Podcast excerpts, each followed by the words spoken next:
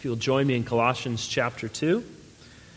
Colossians 2, we will continue in our series through Paul's letter to the church in Colossae this morning, looking at verses 16 through 23. If you're using the blue ESV Bible, you can find that on page 984. Page 984, Colossians chapter 2, verses 16 through 23. The title of our sermon this morning is Legalists and Mystics and Ascetics Oh my. And our keywords for our worshipers in training are shadow, substance, and body. Well, I think one of the most important books to be published thus far in my lifetime is a book that many of you are familiar with called The Whole Christ by Dr. Sinclair Ferguson. And you'll remember, many of you, that uh, th- about a year ago or so, we spent our time in Sunday school looking at that uh, work, and uh, we, we read that together, and a group of us uh, continued reading and working through that together alongside The Marrow of Modern Divinity by Edward Fisher. But something we see in those books, and books like them, is that they really strike. Uh, they, they set to strike an understanding, a right understanding of the balance that we need between law and gospel, the law of God and the gospel of Jesus Christ. And the focus, especially the focus of Dr. Ferguson, is making sure that Christians don't have a half learned Christ, but that we would know and understand the whole Christ.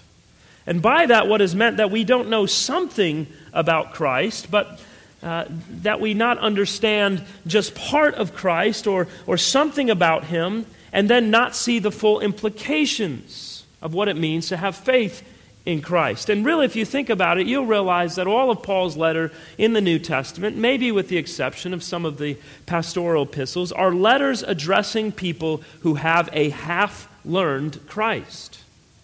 They do not understand, they do not know the whole Christ. Now, let me help you get a better sense of what I'm talking about here. We all know people who have a half learned Christ. We all know people who believe things about Christ, and maybe we just sort of scratch our heads and wonder how in the world it is that they've gotten to the conclusions that they've reached. In reality, evangelical Christians are some of the most gullible people in the world when it comes to hearing from someone with a strong personality Maybe someone with very well polished rhetoric promising that they have, they have the way, they have the knowledge to greater spiritual life or to greater spiritual fullness. And that's how the charlatans stay on the airwaves and on television. People are gullible. And so maybe the perception is that Christ is just sort of out there, and while he's out there, he's doing miracles and healing people, or raising people from the dead, or he's making people more wealthy, or whatever it is. You know the sort of thing I'm talking about. They have some aspect of Christ's nature, that he's fully God and he works supernaturally, for example.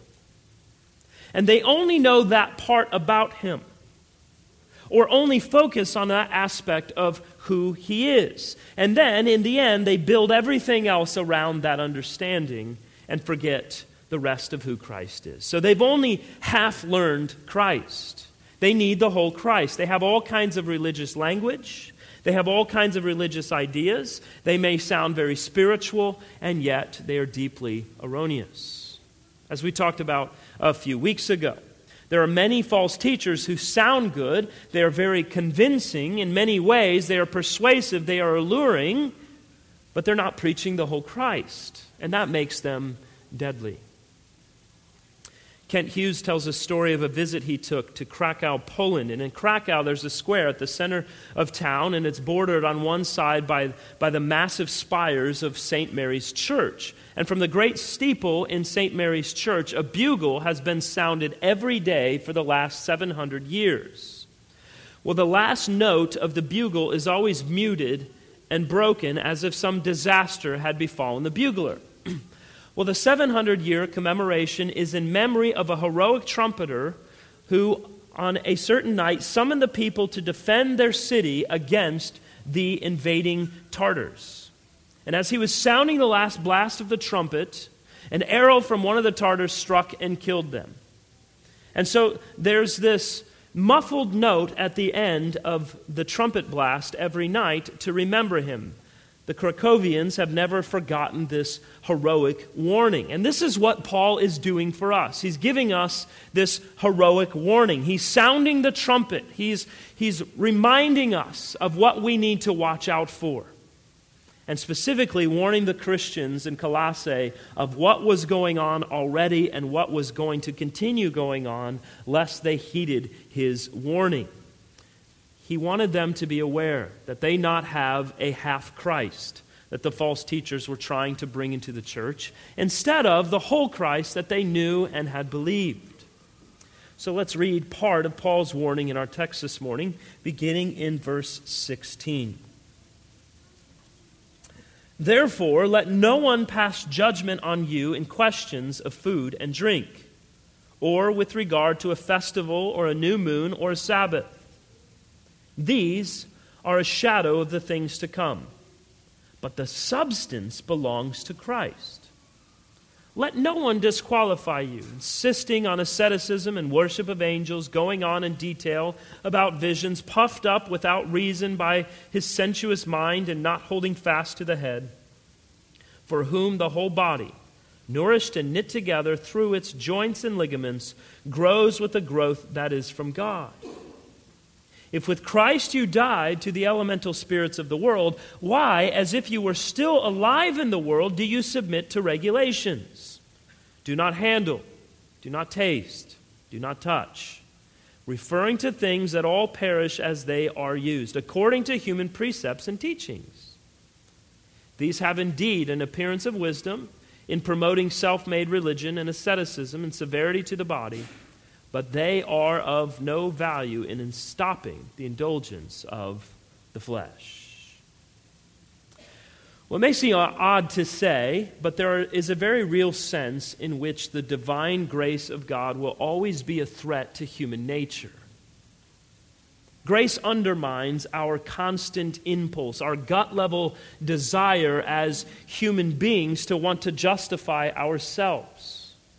Grace runs counter to human pride and that impulse that we all feel to boast in our own accomplishments. Grace requires that we defer all praise to God, who gives that grace. Grace undermines our best efforts to establish a list of requirements and, and prohibitions that we can impose on ourselves, that we can impose on others as a condition that we might gain acceptance with God. Grace demands only one thing that we defer all glory, all honor, all credit to Jesus Christ for what he has done, for whom he is, and for what we have done. We recognize that all that we deserve is not grace, but judgment. And we instinctively hate that. Now, it sounds odd, especially as Christians, because we're so often, as we've sang already this morning, giving thanks to God for His grace. We're, we're constantly thinking about God's grace, and we, we sing about and continue to orient our lives that we would live upon His grace. And yet, in our flesh, we instinctively rebel against His grace because we prefer to do it on our own. Even when we know we're going to fail to do it on our own in the end. It's just in us. But this is why the more faithfully and the more powerfully the gospel of Jesus Christ is preached accurately, the more prone some people can be to venture into legalism. Once you declare that God has graciously provided everything we need in the person and work of Jesus Christ, you can rest assured that fallen human nature is prone to rise up and to protest and to try to sneak in some rule or regulation that we in our strength can fulfill, or an observation of, of ritual that we, without God's enabling power, can perform. And that will supposedly enhance our spiritual standing, or, or that will gain some reward and in the end put God in our debt. All of a sudden, He's going to owe us something. It all seems so backwards, doesn't it? And in circular fashion, this kind of thinking reminds us yet again why we so desperately need God's grace. Because without it, we are so prone to assume that we don't.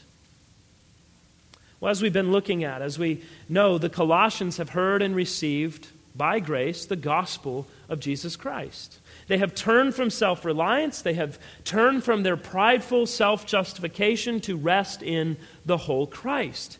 But along came these false teachers, these Gnostics, and some of the believers were beginning to listen. And, and what Paul warns them about is three major areas that they were trying to finagle their way into people's lives with legalism, mysticism, and asceticism. So let's look at each of these areas in our main points this morning. The first in verses 16 and 17.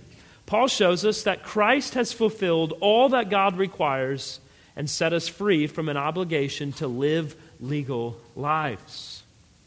The first warning Paul is offering here is a warning with regard to two specific areas of legalism, namely food and drink, that's one, and days of the week, or months or years, that's two. So we can say the first things he addresses are diets and days.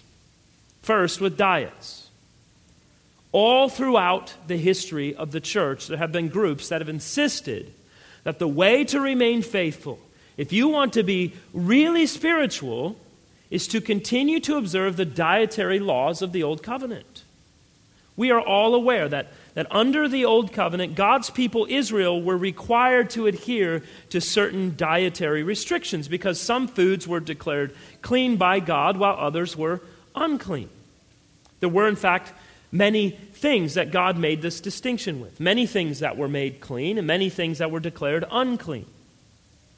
Now, because many of these things that were considered unclean were later declared clean, we recognize that the thing in itself wasn't the issue that God was primarily concerned about. In other words, shellfish itself wasn't unclean because it was shellfish, as if something was wrong with their shrimp and lobster. No, it was unclean because God said it was unclean to give them a picture or a principle to make a distinction between things clean and unclean, as the people themselves were supposed to do amongst themselves, with them and those who were outside of God's people. There was a spiritual concept, a spiritual principle at play that was to be at work in the minds of the people, making distinctions day in and day out about clean and unclean. It was to be built into their consciousness, this importance of making this distinction. But how did Jesus address all of this during his ministry? Remember, Jesus said to the Pharisees, who were pretending like they were super offended by Jesus' new liberated eating habits.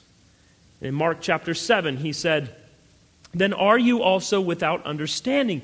Do you not see that whatever goes into a person from outside cannot defile him, since it enters not his heart, but his stomach, and is expelled? And Mark tells us, Thus he declared all foods clean. And he said, What comes out of a person is what defiles him. And then you remember in Acts chapter 10, Peter had a vision. The scriptures say he became hungry and wanted something to eat, but while they were preparing it, he fell into a trance and saw the heavens open and something like a great sheet descending, being let down by its four corners upon the earth. And in it were all kinds of animals and reptiles and birds of the air. And there came a voice to him Rise, Peter, kill and eat. But Peter said, By no means. Lord, for I have never eaten anything that is common or unclean. And the voice came from him and said a second time, What God has made clean, do not call common. This happened three times, and the thing was taken up at once to heaven. And of course, the Apostle Paul has a lot to say about food as well. There are entire chapters and letters dedicated to these issues related to food. In 1 Corinthians chapter 8, Paul writes, Food will not commend us to God.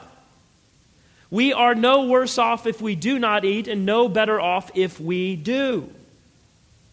And there are so many more statements we could look at in the New Testament, and all of them are in agreement, namely to say that food and drink, all food and all drink, are lawful. Now, I didn't say, notice that there aren't excesses to be aware of. There are. The Bible is consistent its warning against gluttony, against drunkenness. But dietary discipline, in and of itself, is not a sign of spirituality. You aren't proving anything about your spirituality by being able to maintain a rigorous diet plan. There are plenty of really vain, self obsessed people who hate God that are very disciplined in their diets. And yet, these Gnostics were trying to convince the Colossians that they had a need to maintain dietary restrictions, to refrain from certain kinds of food and drink if they were going to be sufficiently spiritual and sufficiently faithful, if they were going to have a meaningful relationship with God. The same thing continues to be propagated today amongst, for example, the Seventh day Adventists who restrict the types of food that their adherents can eat. You see it in Roman Catholic and Eastern Orthodox churches. They have mandated fasts which restrict types of food that can be eaten on certain days of the week and various seasons throughout the year. Now, there's, there's nothing wrong, there's nothing inherently wrong with fasting. It can be a helpful spiritual discipline, and yet, that in and of itself does not commend us anymore to God. But evidently, the false teachers in Colossae were declaring that those who enjoyed their freedom in Christ to eat and drink within the parameters established in Scripture, that they stood condemned or were on the threshold of losing divine approval or some other kind of similar pronouncement. No, says Paul, don't let them judge you for what you eat and drink. in like manner, Paul addresses similar ideas with regard to days. Again, we see in the Old Covenant that there were numerous days that were to be honored Sabbaths and festivals. The Jews had special feast days, they had new moon celebrations, and they had Sabbaths. The Jewish life was governed and patterned around certain days all throughout the year. Now, in terms of feasts and festivals and, and new moon celebrations, they were each a remembrance of the work of God in some significant way and especially with regard to a work of rescue or redemption of his people, whether that was Passover or the festival of booths or Yom Kippur or Purim. There were so many different festivals, all pointing to some aspect of God's work amongst his people. All of them, Paul is going to tell us, fulfilled in Jesus Christ. There were new moons every month thereabout. When a new moon came, it was observed. It was an honored day to give thanks to God that we've now, what we've considered a, another full month has come and gone, and we, we give thanks for the new days ahead. It was a sort of thanksgiving recognition. Now, Sabbaths here may be a bit more tricky because we automatically assume that, that Paul is talking about the Decalogue and the fourth commandment, but this is not what's going on here in this text. All throughout the t- Old Testament, you read about the Sabbath, which is what we see in the creation account being established by God on the seventh day of creation for rest, and that was codified in the Decalogue as a commandment from God. And we also read about Sabbaths, plural, in the Old Covenant, which were specific days during each month where burnt offerings were offered to the Lord. Now, interestingly, as these are referred to in the Old Testament, it's almost always that all three of these things are mentioned together feasts, new moons, and Sabbaths. There is something similar in each of these, namely, that we have a, a certain kind of observance that is different. And in this instance, we want to recognize that it's especially different from the Sabbath that we see in the law in the Decalogue. And I wish I had time to get into all of this more, but I don't. This is a, this is a text, though, that people often use to take out of context to try to say that the Lord doesn't require us to have a Lord's Day today. But to do so is to completely rip this out of context and to understand something that Paul is not saying. This isn't the same kind of day, just because the word may be similar. There are a lot of other texts to get us exactly to the place where we understand something of the Christian Sabbath. The Lord's Day is on the first day of the week, and it is to be honored in fulfilling the fourth commandment. But for our purposes here, like food, these false teachers were telling the Colossians that they also had to pattern their lives after the Old Covenant calendar in order to be sufficiently uh, spiritual. So, how does Paul respond to all of this? Well, he tells them that the food and the days were all shadows of things to come. The true substance, who is Christ. They were types of what would come, of what would be fulfilled. And so you have the shadow that points to the substance, the type and the antitype. The dietary rules sensitize God's people to ideas of purity. The great feasts and new moons and Sabbaths taught various aspects of, of God's work in creation and redemption. They were all just shadows. The substance came in Christ. And to continue to look at these things, diets and days, as, as things that could provide spiritual benefit, was to undermine the work of Christ. It reduces the work of Christ to being less than it actually is. And the notion that there is some kind of way to quantify our spirituality, as if there was some kind of way to be able to tally up our works to, to provide us with a greater spiritual standing, provides an unfortunate basis for pride. For pride in the individual, for pride in the church, any church that holds to such ideas. And what comes of that? Judgmentalism towards those who don't do the same things in the same ways. When we're legal hearted, our only, our only response to anyone is that we judge others by a standard of our creation. And if they don't do the things the ways that we suppose that they are supposed to do them, to, provide, to prove their faithfulness to us and, and their spirituality, we assume they are compromisers, and perhaps we even judge them as not being Christians at all. And then what happens to our relationships? We stand at odds. If we are relating to one another on a legal basis, the only thing we can do is be at enmity with one another. There's no way that any of us can have legal hearts and still have profitable, life giving, soul stirring relationships with other people. It's not possible. We will always be looking for others to fulfill our own standards of our own making. We want them to live up to our demands. And when they don't live up to our demands, we strike with the law because the law is unbending and rigid and strict. In terms of our application of that law in someone else's life, we are much more willing to show grace to ourselves. And so, one of the things you see, especially if an entire church has embraced legalism in a very stringent uniformity, you start to see all the people dress the same. They all start to say the same things. They all start to use the same language and talk about everything in exactly the same terms. And so often, whoever their leader is gets treated with this, with this unhealthy reverence. They insist on being referred to by their title. They demand respect. The people live in fear of disappointing him. And they essentially have a mindset that he can do no wrong. You see, legalism only breeds fear and enmity. There is no alternative. And so, if people are living at enmity with one another because they're all living with legal hearts, the only way to handle that in a collective group of people is to come with more law, with more regulation, to continue to control them. How do I control them? I can only do that with fear, with overbearing.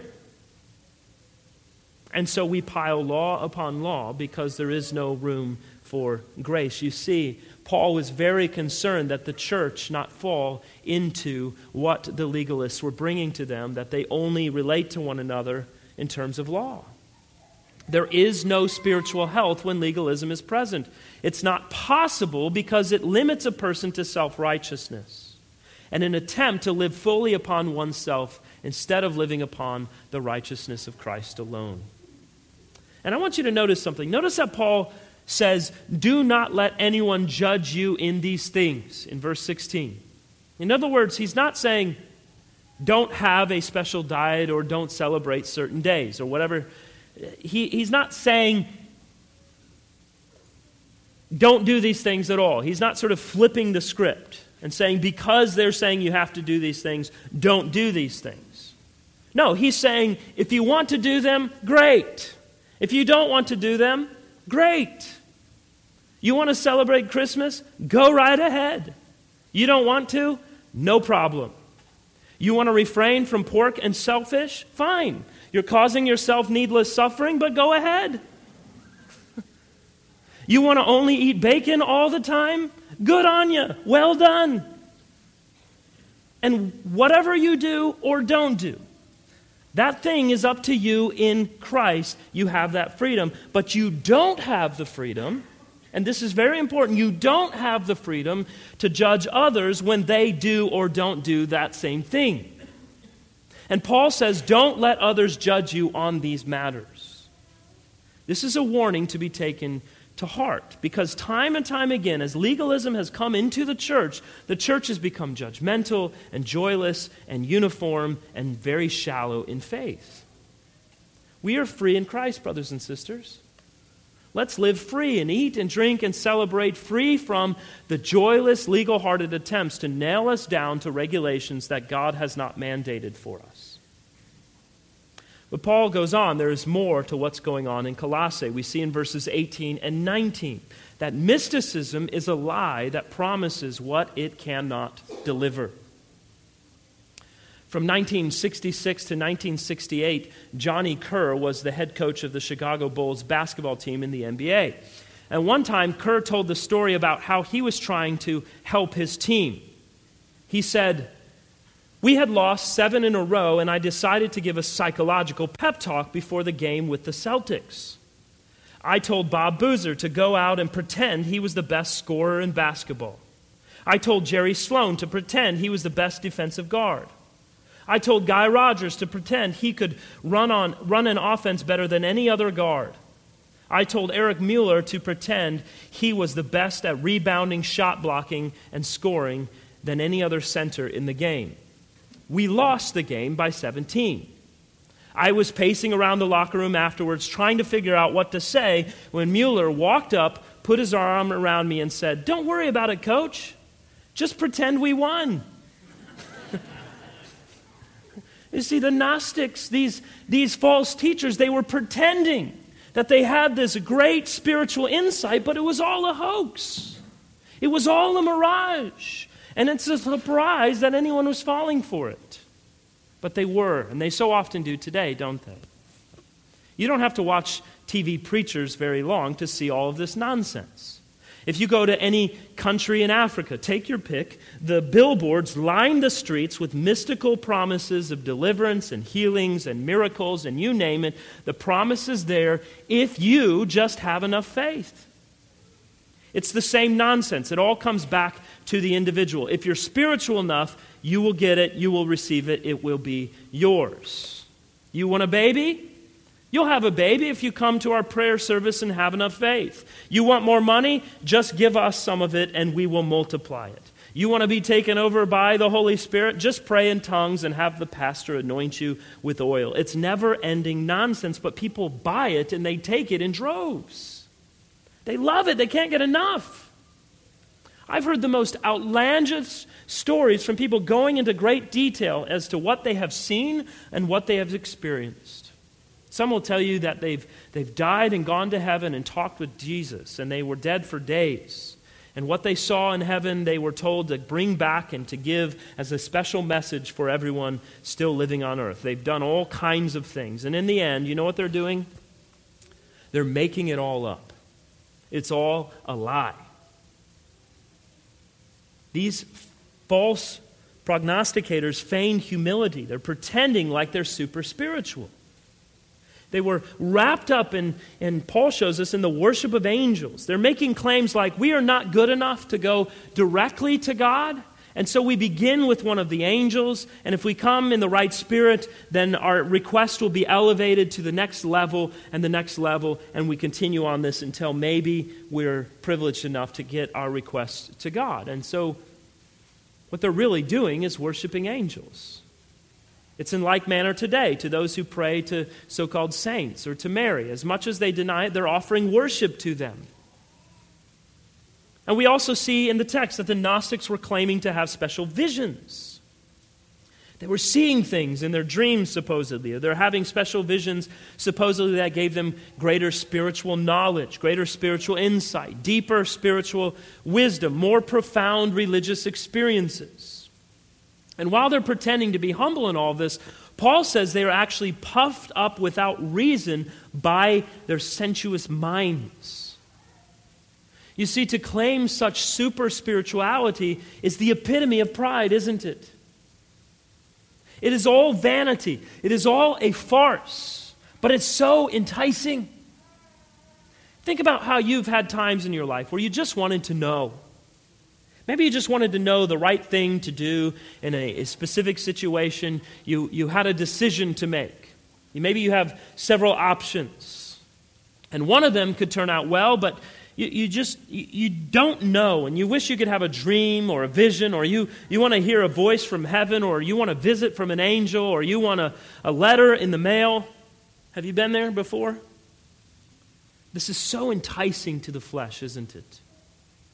That's why people can open psychic studios and do tarot card readings and palm readings and actually make money. Not because it's true or because it's real, but because we so desperately long to, to know. We want things laid out for us. But the reality is that we have all that is necessary for life and godliness in the scriptures, and yet we want more. We beg for signs and wonders, and yet we have all that we need right before our eyes. Listen, remember the Pharisees? They demanded a sign from Jesus to prove that he was who he said he was, and he didn't do it. Why? Because they had already seen his miracles. They knew what he could do, they knew what he did, but they still did not believe. But we're not any better today, are we? So, the response of Jesus to those who had seen his miracles is very instructive. God will not do tricks for those who do not believe, let alone those who have hardened their hearts completely against him. So, so Jesus told the Pharisees that they would get no sign from him. And if what they had seen did not convince them, nothing would. And the foundational problem is what Paul writes here in verse 19 namely, that the one who appeals to mysticism is not holding fast to the head, from whom the whole body, nourished and knit together through its joints and ligaments, grows with the growth that is from God. In other words, they aren't holding on to the whole Christ. They've only known a half Christ. So they want to demand from Christ something that Christ will not give them because they've not experienced the fullness of communion with Him that He so freely offers. It's there for them, but they won't take it because they want something else. Brothers and sisters, do you long for a sign from God? Do you think being a Christian is complete with some kind of radical spiritual experiences? And when you've truly believed, you hear a, a, voice from God, or you speak in tongues, or you do miracles? Well, the Bible tells us there is something far greater than all of this, and it is in believing and trusting the Lord Jesus Christ alone who reveals himself from the Scriptures. You know what's amazing about the Bible? It's that we don't need to have mystical experiences because we have the sure, objective, true, infallible, inerrant Word of God. So mystical experiences are unnecessary. We don't have to try to figure out if the voice we heard was from God or if we just had some bad Taco Bell the night before. We don't have to try to speak in tongues. We don't have to try to hear from angels. We have the sure, true Word of God, and it is a glorious gift for the church. And so our tendency is to, to think that it's not enough. And if you think it's not enough, then surely you're not reading it and understanding it for all that it is. Last warning Paul gives verses 20 through 23 asceticism only appears to be holy, it's not. It's not. God has given us so many wonderful, good gifts in this world, and the tendency sometimes is to reject them under the assumption that to accept them, to embrace them, to love them, to take part of them is too enjoyable. Or, or we like it too much, and, and maybe we might even crack a smile or have a good time, so we shouldn't do it at all. Sadly, there's been so many attempts throughout the history of the church to call evil what God has created and called good for his people to enjoy. And so instead of enjoying it, the tendency is to say, don't touch it, Don't taste it. Don't even look at it. And so you name it, it has probably been rejected by some group throughout time in the name of Christ. We've already looked at food and drink. The food isn't, isn't the big one in the South, let's be honest. People don't have any problem eating in the South. Drink is. There are groups that reject marriage as a good. They say the super spiritual don't need to be married, and so they take vows of chastity, and the results have been tragic. There's often a rejection of, of sex as a gift from God. And so it becomes a taboo subject that people won't talk about. It's something people refuse to admit they enjoy or that they can delight in. And at best, it's viewed simply to be done for procreation as opposed to communing of souls for enjoyment and pleasure and delight in the gift of God that He has given to His people who have covenanted together in marital union. It's a beautiful thing. But this self made religion does not do any good for anyone. In fact, it can heighten our fleshly temptations, and along with that, it produces a joyless, defensive approach to life. There was an entire ascetic movement in the church in the Middle Ages, especially, and the most popular of those who, who were given to all of this were called the Desert Fathers. These were men who went into the desert and they took vows of silence and vows of poverty, and they lived in complete solitude while doing all kinds of other ascetic practices. Some were spending their days balancing on tall poles, like telephone poles, for hours, sometimes even days at a time, apparently to prove their spiritual devotion to God. Others would starve themselves for weeks on end. Some would flagellate themselves with whips and chains. Others would sleep on the floor, some on beds of nails. They walked on coals or over scorpions and asps to prove their commitment to God's protecting them. The stories are numerous, and none more appealing than the next, but it became a very popular practice for a long time. This is how many uh, monastic orders came into being through asceticism. But again, I must remind us that this is not a thing of the past. This is very much a thing that we see today. It was very much a part of what Paul was warning the Colossians against. Seen for what it really is, this is an expression of independence from God, which says, I'm going to get God on my terms by my own might. Asceticism feeds the flesh by starving it. You could only be puffed up with pride in engaging in such practices. And so, what is the answer to such delusion? It's in verse 20. We have died with Christ to the basic principles of the world.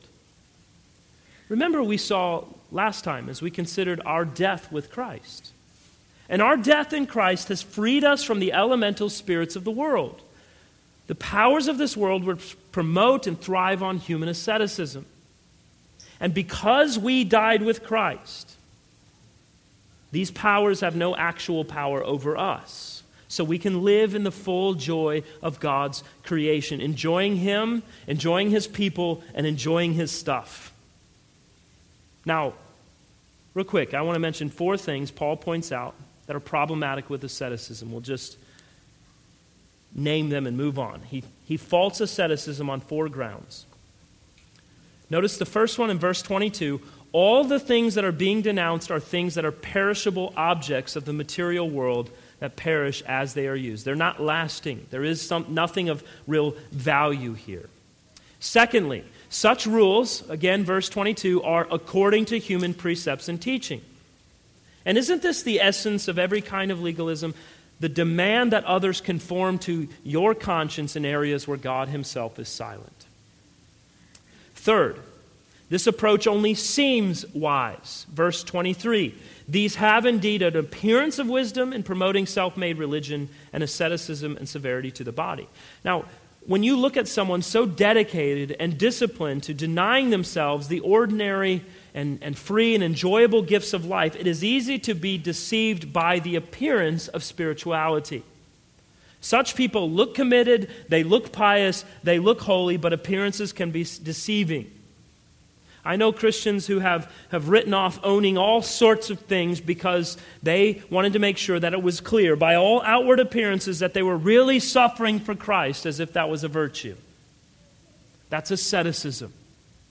And when articulated, it may sound spiritual and wise, but it's all very self promoting and deceptive. Fourth and finally, perhaps Paul's most important statement, notwithstanding the surface spirituality that such religious experiences or activities produce, verse 23 says, they are of no value in stopping the indulgence of the flesh. Rules and prohibitions and self denial that spring from man's own religious creativity are utterly ineffective in curbing the desires of the flesh. The flesh mocks any such attempt to inhibit its expression. Asceticism, in and of itself, will not help you keep in check your sinful urges, and, and it won't energize your war with temptation. So, what will? Only one thing, and that is knowing and trusting and believing the whole Christ. Knowing Christ, communing with Christ, believing all of Christ. And so you have to be left with that question Do you know the whole Christ? Do you know the whole Christ who did fulfill the law that you could not fulfill, even though God requires it of you? Not with a little variation here or there, but according to God's law, to perfection.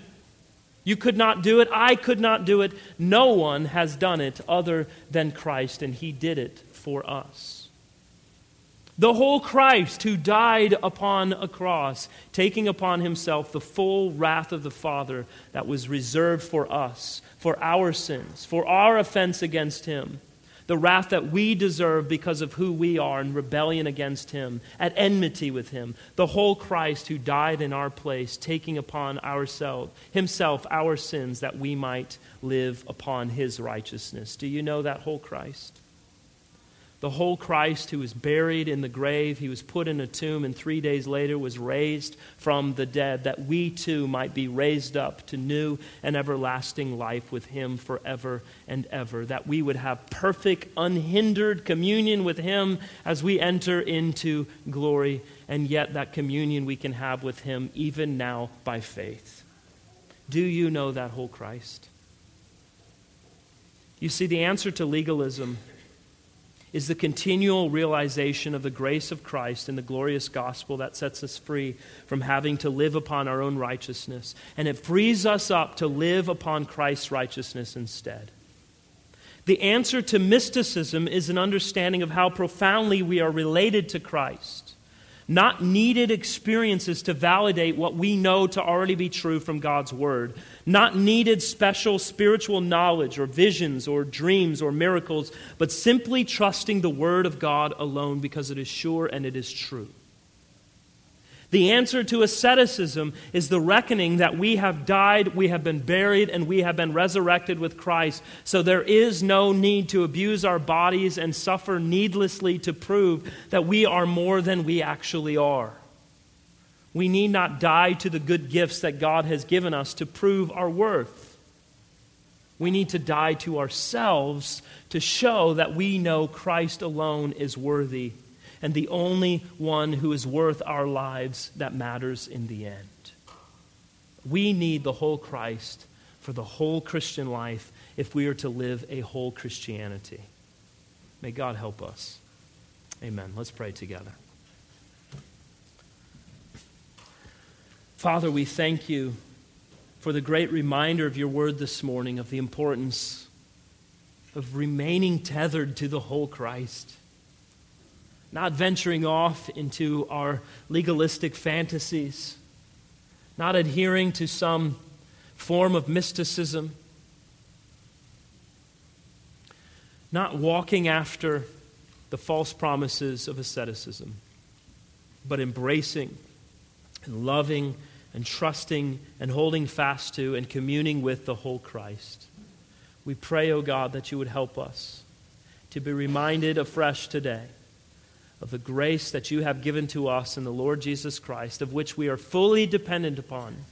That we not live with legal hearts at enmity with one another and at enmity with you, but that we would live fully upon the righteousness of Christ alone. That we might have sweet communion with Him, that we might be able to walk in obedience. And in so doing, that you continue to bless us with sweeter communion, that we might walk more faithfully, having died to ourselves, living upon all that you have given to us by your grace alone. And so we pray you would do all of these things for your glory, for the good and building up and strengthening of your church. And we ask it all in Jesus' name. Amen.